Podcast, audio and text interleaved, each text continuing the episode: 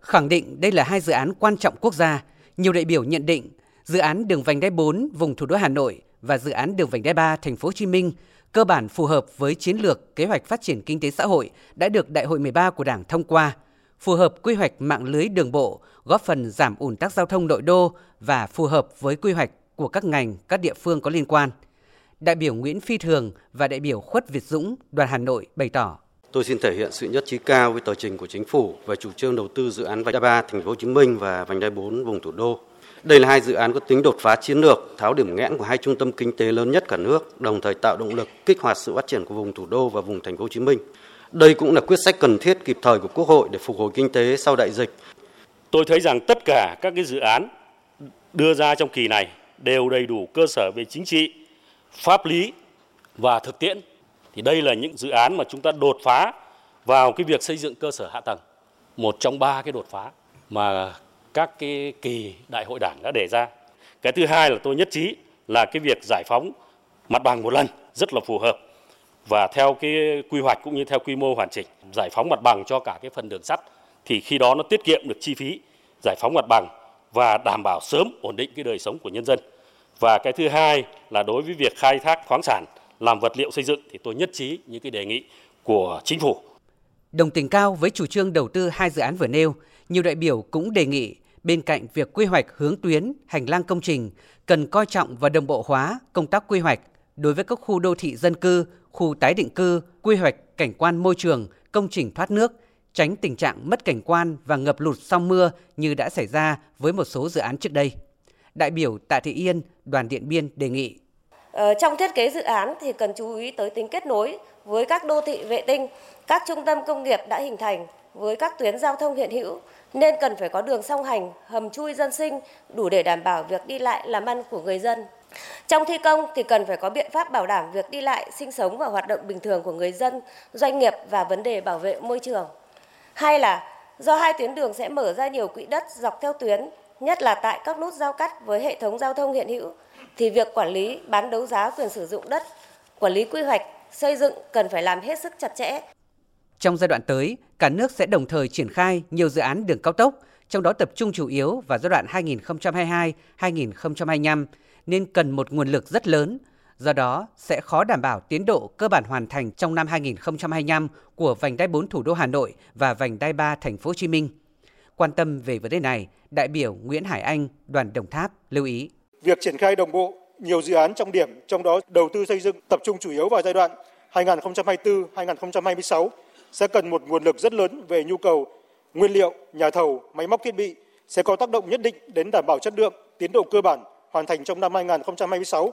Đề nghị chính phủ đánh giá đầy đủ về khả năng giải ngân, hấp thụ vốn, sự cân đối và hiệu quả trong phân bố nguồn lực, năng lực quản lý, nguồn nhân lực, khả năng gây ra tình trạng khan hiếm và tăng giá nguyên vật liệu, công tác giải phóng mặt bằng, đền bù giải tỏa và làm rõ giải pháp kịp thời đảm bảo tính khả thi hiệu quả, tiến độ chất lượng của hai dự án này.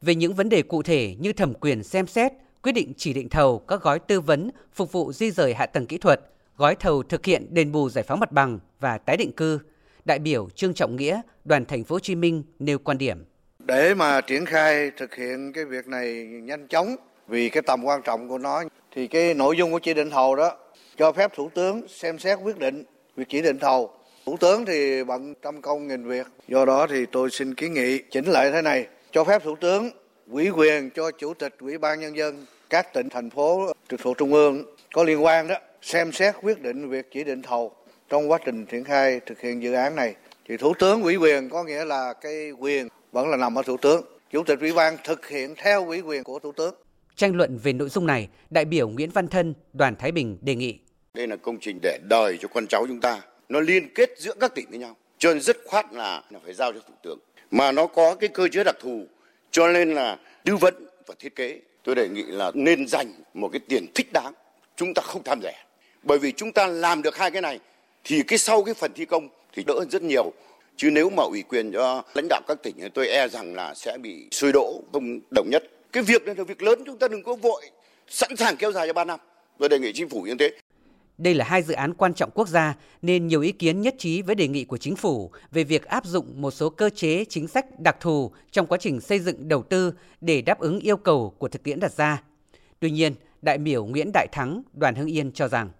Việc tờ trình của chính phủ đề nghị áp dụng một số chính sách cơ chế đặc biệt để triển khai dự án là cần thiết, đáp ứng yêu cầu của thực tiễn đặt ra.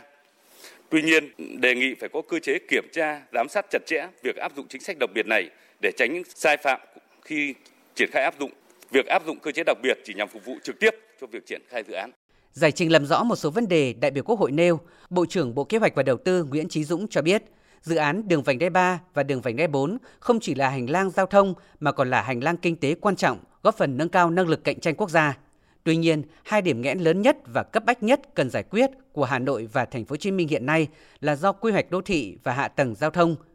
Bộ trưởng Bộ Kế hoạch và Đầu tư Nguyễn Chí Dũng khẳng định, tư duy trong xây dựng và đầu tư hai dự án giao thông này cần thay đổi. Lần này thì chúng ta có cái thay đổi cái cách tiếp cận. Thứ nhất là phải đảm bảo được cái kết nối vùng, giảm ùn tắc cũng như là ô nhiễm. Thứ hai là phải mở rộng được cái không gian phát triển cho hai cái thành phố lớn này và cho cả vùng. Và thứ ba là phải nâng cao được cái sức cạnh tranh và phải biến nó thành một cái động lực cho cái phát triển giai đoạn tới. Và vấn đề thứ tư là chúng ta không phải chỉ để hình thành một cái tuyến hành lang giao thông, mà phải biến nó thành một cái hành lang kinh tế.